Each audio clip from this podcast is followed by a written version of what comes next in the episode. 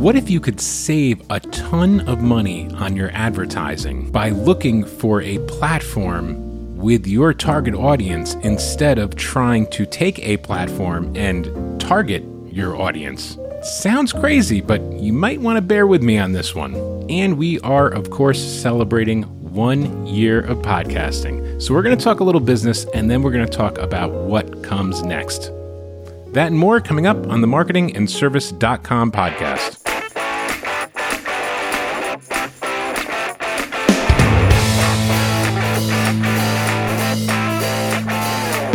Hey, Justin Bruzzo here from the marketingandservice.com podcast, the podcast that's designed to help you build your business by creating incredible customer relationships. If you find value in this episode, please take a moment to follow or subscribe. And if you want to do me a huge personal favor, leave a five star review. It means the world to me.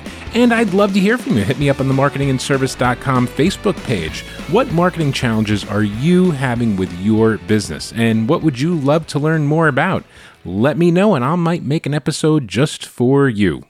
So, what the heck do I mean by targeting an audience versus targeting a platform with your target audience? I, as I say it, it sounds a little bit wacky, but hear me out for a second. Here's where I'm getting to. There are a lot of venues and platforms in which you can advertise, right? And we've talked about this a lot. We've talked about Google, Facebook, Instagram, TikTok. There's all these different, very large platforms that make it very, very easy to advertise your business. So, how do you know which one to use? And naturally, there's certain things that suit certain platforms better than others, but let's take the most generic and start with Facebook ads. We've talked a lot about Facebook ads and we've talked a lot about the importance of really taking the time to target the appropriate audience because whenever you do an ad spend, you don't want it wasted. And if your ad is being shown to people that don't apply to the business that you are in, then you are wasting time and you are wasting money. So obviously the goal is always to get your ad in front of people who are actually people eligible for your product or service. I hope that much makes sense. So now when we turn this around and we start looking at the platforms, we've talked about this a little bit. For example, we know that Facebook now caters to an older audience than TikTok does. And that seems fairly obvious, even though TikTok has grown tremendously and the demographics on TikTok have shifted slowly. The, the bottom line is that TikTok still has a predominantly younger audience than Facebook does. And Instagram is in the middle. It certainly doesn't have quite as many uh, of the older people on it that Facebook does, but it's still an old technology, so it's trending in that direction of Facebook, and you're going to be catering to an older audience on there. But what made me think of this in particular was the fact that I'd mentioned it, I think, once or twice before. I have another podcast that I produce called Behind the Tin. It's a podcast about heroes, about men and women in law enforcement or first responders or those who really do incredible things. And the podcast talks a lot about what they do when their badge is in the locker. When they aren't working, they continue to do these heroic things outside of their day job. And one of the things that happened is, as you know, in this podcast. I have not run any ads on this podcast. I don't have any advertisers, uh, and I, it's just not something I plan to do anytime soon on this podcast. But on the other podcast, Behind the Tin, which you can certainly feel free to check out. I guess technically I just put an ad in the podcast, but you know it's my own thing, so I don't I don't really look at it as an ad. On Behind the Tin, we do have some advertisers that have reached out to us relatively quickly and early on in the process, and one of the reasons was is because because the audience was hyper targeted. Now, what I mean by that is the guests that are on that show are always first responders, military, law enforcement, and most of the people listening are also part of that community. And this was a discussion we had going into it is whether or not are we targeting this to first responders or are we targeting this to people who would enjoy hearing stories about first responders. In the end, we really wanted to gear it specifically to first responders and people in emergency services. And ultimately, what happened is we actually picked up a lot of listeners who were just regular people, civilians on regular civilian jobs that really enjoyed hearing these stories of heroism. But nonetheless, the bulk of our audience was still in that category. And immediately, some companies realized that that is a target audience they want to reach. So it occurred to me the value in podcast advertising, for example, can be incredible because you're usually paying these things based on an audience size or a number of listens or a number of downloads. And podcasts, unlike radio or television, have very, very narrow numbers. They're, they're much, much smaller on average. And even ridiculous, giant number one podcasts like Joe Rogan, we're not talking that he's getting 30, 40 million listens per episode like a major smash hit would on television. It's still a very very niche audience. To take that a step further, Joe Rogan is an exception to the rule. Most podcasts are relatively small. Most podcasts might have anywhere between 10 downloads an episode and maybe at the high end, a thousand downloads per episode. And what's important is that a podcast with a thousand downloads per episode in this medium is considered incredibly successful. And the reason is is because if you can capture someone's attention week after week after week and you do that a thousand times over again, you have an audience that is obviously very interested in what you have to say. And now if your topic is something that is very specific to a specific audience, for example, behind the tin being first responders, military, police, fire, that is a very niche audience. And now having those thousand people listen to an episode, an advertiser can be confident that when they advertise, they're reaching almost entirely the target that they're looking for.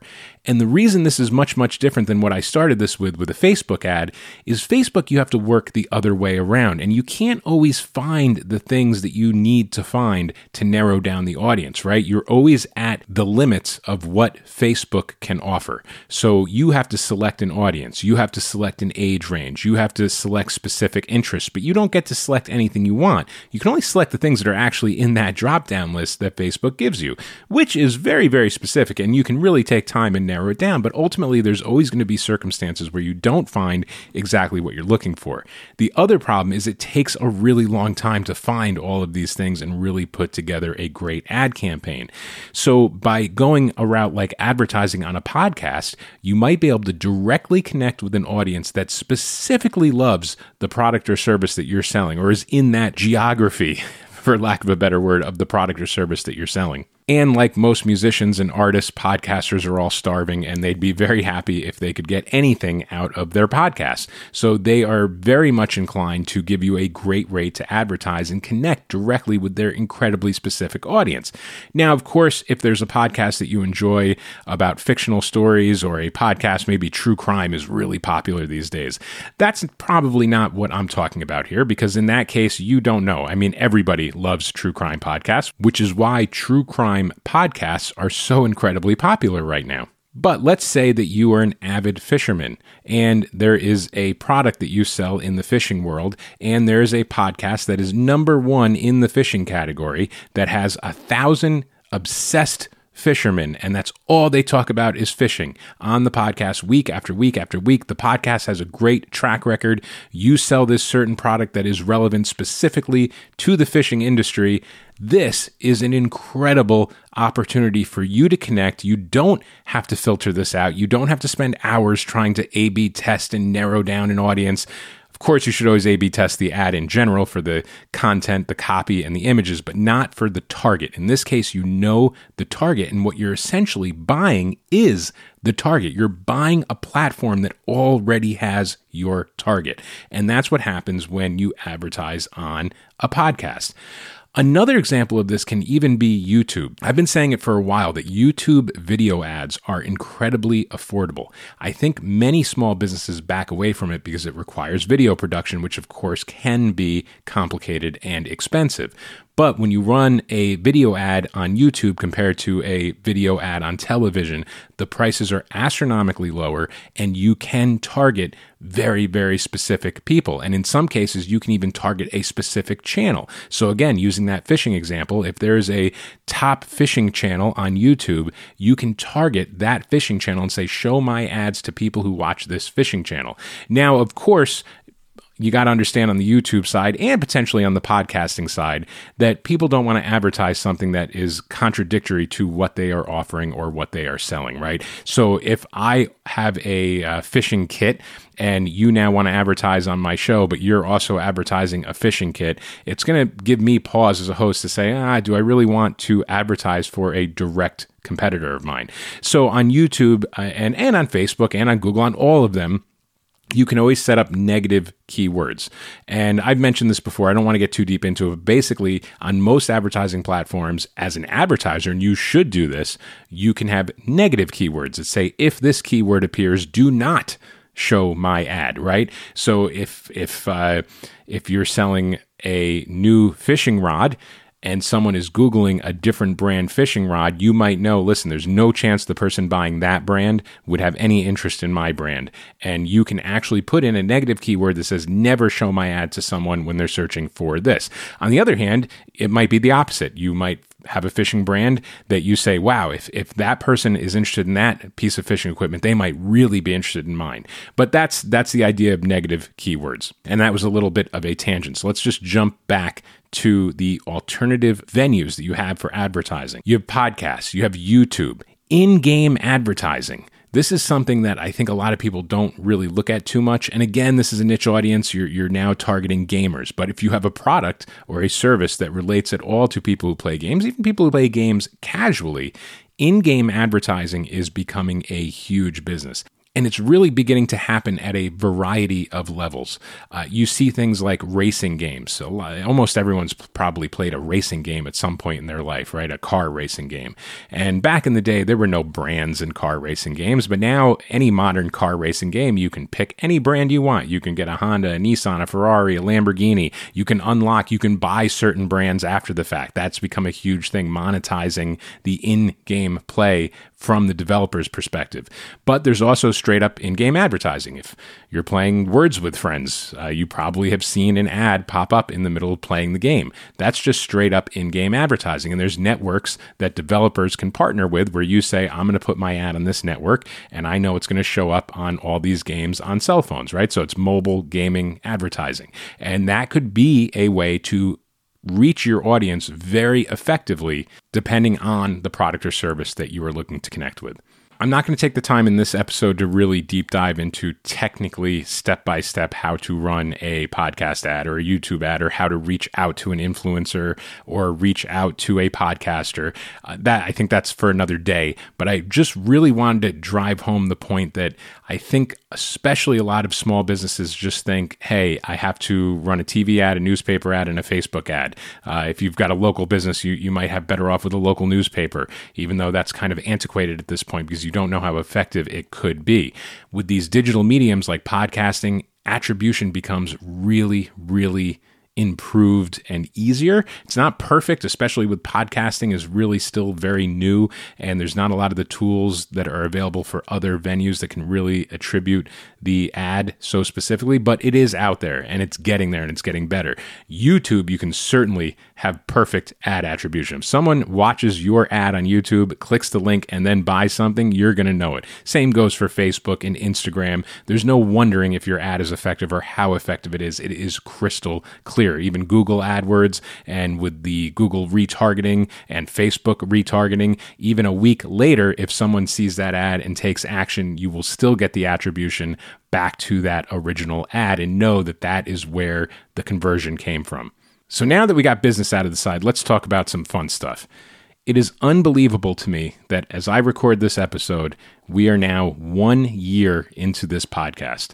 This will be episode 48 48. I've done 48 episodes in one year. Now, unfortunately, I did take about four weeks off throughout the year. Most of that was fairly recently as things have gotten hectic and busy in my life. It's hard to keep the schedule. If you don't believe me, listen to last week's episode about podcasting. Uh, it, it takes a lot of time, it takes a lot of effort, and I'm going to try to stick with a weekly schedule moving forward, but I may skip some weeks here and there, and eventually I might go to a twice a month platform. I'm not quite sure yet exactly what I want to do with that, but it has been an amazing year doing this podcast. I've really enjoyed it. And the idea that there's, you know, 48 episodes is basically 24 hours of me talking about marketing uh, it, it, from that perspective, it really sounds awful. Like I, I, just, I, the idea that someone could sit down and just listen to me ramble on about marketing for 24 hours sounds like the worst thing in the world. But it, it has been really, truly fun. I, have gotten to meet some incredible people. I've had some incredible conversations. Uh, I continue to have incredible conversations. I've got some great guests lined up already for this year, coming into this year. What's even more insane to me is that I recorded the first episode two years ago now, which I think to myself, whenever we talk about analysis paralysis, I epitomized analysis paralysis two years ago. I would be recording episode 100 something right now had I just hit go two years ago. I've talked about this on a few different episodes. I recorded about three episodes of the show and I just thought they weren't good enough. And I kept going back. I kept tweaking. I kept editing. Then I'd get discouraged and I'd walk away for a month. Then I'd come back and try again. Then I'd just wipe it all out and record it all over again and just wasn't happy and just kept going back and forth. And I was literally terrified to hit that publish button that first time. And then I did. And you know what happened? Nothing. Nothing bad happened. No one called me and said I was an idiot. No one called me and said I was a fraud. Nobody said, hey, you shouldn't have done that. It just happened. I got some nice notes. Hey, listen to your podcast. That sounds great. Oh, congratulations on your new podcast. Oh, you're podcasting. That sounds interesting. Tell me more about how podcasting is. Right? Those are all the things that happen. Nothing, nothing bad happened. But I think we've all been in a position where we are doing something new, something that we are very uncomfortable with, or that is foreign to us, and it seems really scary. And then, of course, once you do it, you look back in retrospect and realize that all that anxiety and fear was all really kind of nonsense, and it really wasn't justified. So, with one year under my belt, I want to talk a little bit about what I'd like to do moving forward. And I want to talk a little bit about your business and your challenge and your concerns. It's sometimes hard for me to come up with ideas every single week. What's something that a small business really needs to hear about? What's something that someone in marketing really wants to know about to take their marketing to the next level? What is something that customer experience can be improved upon in a corporation or in a business? How can you have consistency? How can you add value? How can you create long term relationships? You know the themes if you've been listening at all. That's always what it's about. But I think moving forward, I want to take things more out of the theoretical and more into the practical. So, very soon, I'm going to start asking you to participate in the podcast, right? I want to know what you're doing. And I think the way I'm going to approach this is I'm going to offer some completely free marketing coaching sessions.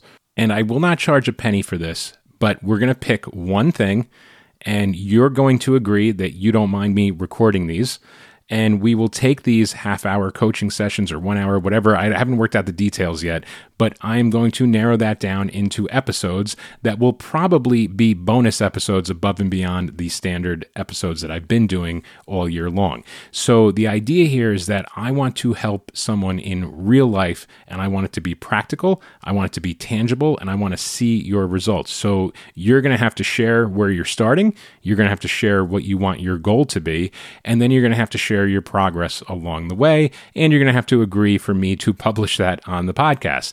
And if those things all line up, then I think that we can take some of these concepts we talk about and actually break it down into the nitty gritty and see exactly what we're looking at and see what metrics we're measuring and seeing how we're evaluating the impact that the marketing is having. See how we can overcome those fears, right? How do we overcome the anxiety? How do we overcome maybe you're sending your first email and you're nervous? Maybe you really want to run a Facebook ad and you get right to the end where it says publish and you're just like, ah, what if I did this wrong? What if I don't have the right audience? What? And all these things start coming up and you get this anxiety and you say, ah, let, let me get back, let me get back back to it a little bit later because there's a lot of things here. There were a lot of things I clicked. I don't know if I did it right. And what I want to be able to do is walk you through this step by step, one on one, and then we share it with everybody.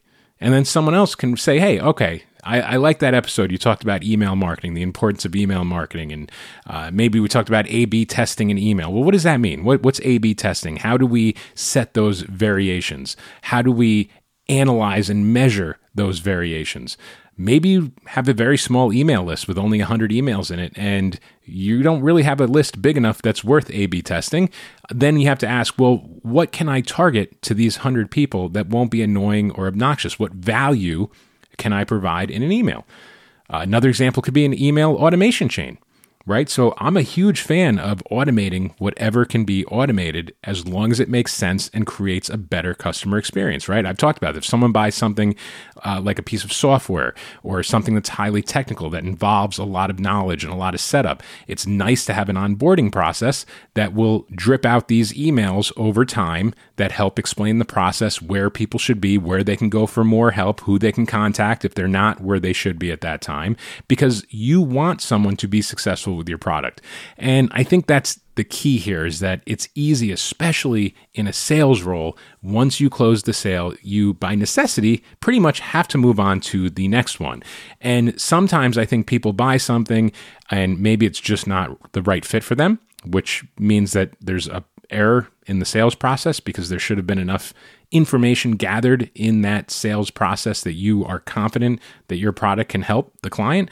But let's just say that your product did help the client, but the client is struggling for one reason or another, and then they drop out. The idea is to try to mitigate that and try to give them the assistance and the motivation that they need to get to the next level. But yeah, now I am putting you on the spot. I've been putting myself on the spot every week for a year, but now I kind of want to switch this around. I want to put you on the spot, and I want to have you on the show and I want to hear about what challenge you have and what you think we can do to overcome it.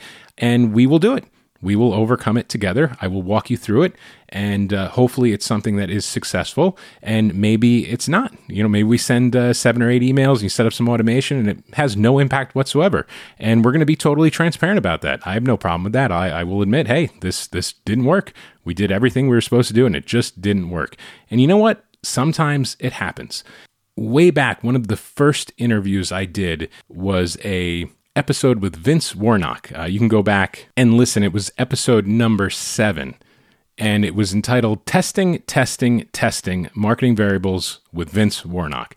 And in that episode, we talked a lot about how sometimes, even in big corporations, in Vince's case, he worked at a large insurance firm, and his job in marketing uh, they ran into some situations where they did everything right. They thought they did everything good, and it just didn't work out. The thing was, they didn't just say, oh, wow, that doesn't work, and give up.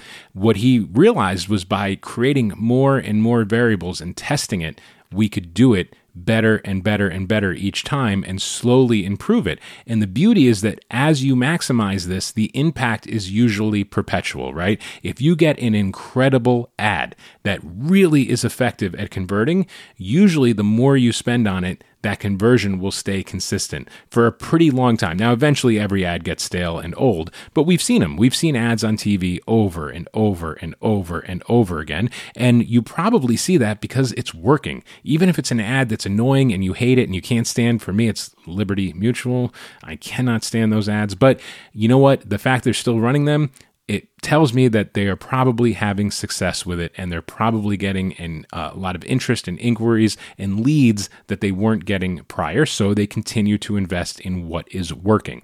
But you have to get to the point that it is working, and you do that by testing and testing and testing. So the beauty of digital advertising is back in the day, if you were to run a full page ad in a newspaper or a magazine, you would have to prepare that ad months in advance. Then the magazine comes out, hits the shelves. Then you're going to wait for a few months to see the outcome. And maybe it was successful, maybe it wasn't. If it wasn't, what did you do? Did you just run another ad and hope for better results? Probably not. But the beauty of digital marketing is that you can run the ad for a small amount of money. A small amount of money. You don't have to spend $100,000 to run a Facebook ad because Facebook ads are what I just said, they're scalable, right? If the ad is good, it should be scalable. If you get one of 100 people to convert, with ad exposure on a Facebook ad, then you should technically get 10 out of 1,000 and 100 out of 10,000. Does this make sense? So you don't have to run the ad to a million people. You need just a good sample size and you can test it. And instead of spending $1,000, maybe you spend $75 and test the ad You get no results. Okay, let's tweak a few things. Try it again. Spend 75 bucks and get the ad. And sure, this can add up, especially if you're advertising on Instagram, Facebook, YouTube, Google all at the same time. Yeah, it's going to get expensive. But if you've been following along with me at all and, and, and you listen to my advice just a little bit, don't be advertising on nine platforms at once if it's not working well, hoping that one of them will grab. Let's pick one. Let's pick one that's effective or one that has the potential to be effective. And don't move from that until that is successful. Now, if you want to wrap it up and say, hey, listen, this Facebook thing just does not work for me, I don't want to do it, I'm going to move all my spending to uh, video ads on YouTube. Great. But when you do that, again, don't just blast an ad out and say, oh, well, I ran it for a month for $1,000, $5,000, whatever it is, nothing worked. I didn't get one lead, it was a joke you got to test it. You got to test the copy. You got to test the headline. What's the offer? What's the promo? Is it enticing? Maybe it's a great ad, but it's just not a very good offer, or the offer is not articulated well, or the value isn't conveyed properly. I mean, there's so many variables, and the whole basis of that episode was testing, testing, testing. I want to test with you. I want to test live. I want to test face to face and let's see what we can do. That's what I want to do this year. If you are interested in something like this, then please shoot me an email, justin at marketingandservice.com. That's J U S T I N at marketingandservice.com. Get in touch with me and let me know what is your marketing challenge.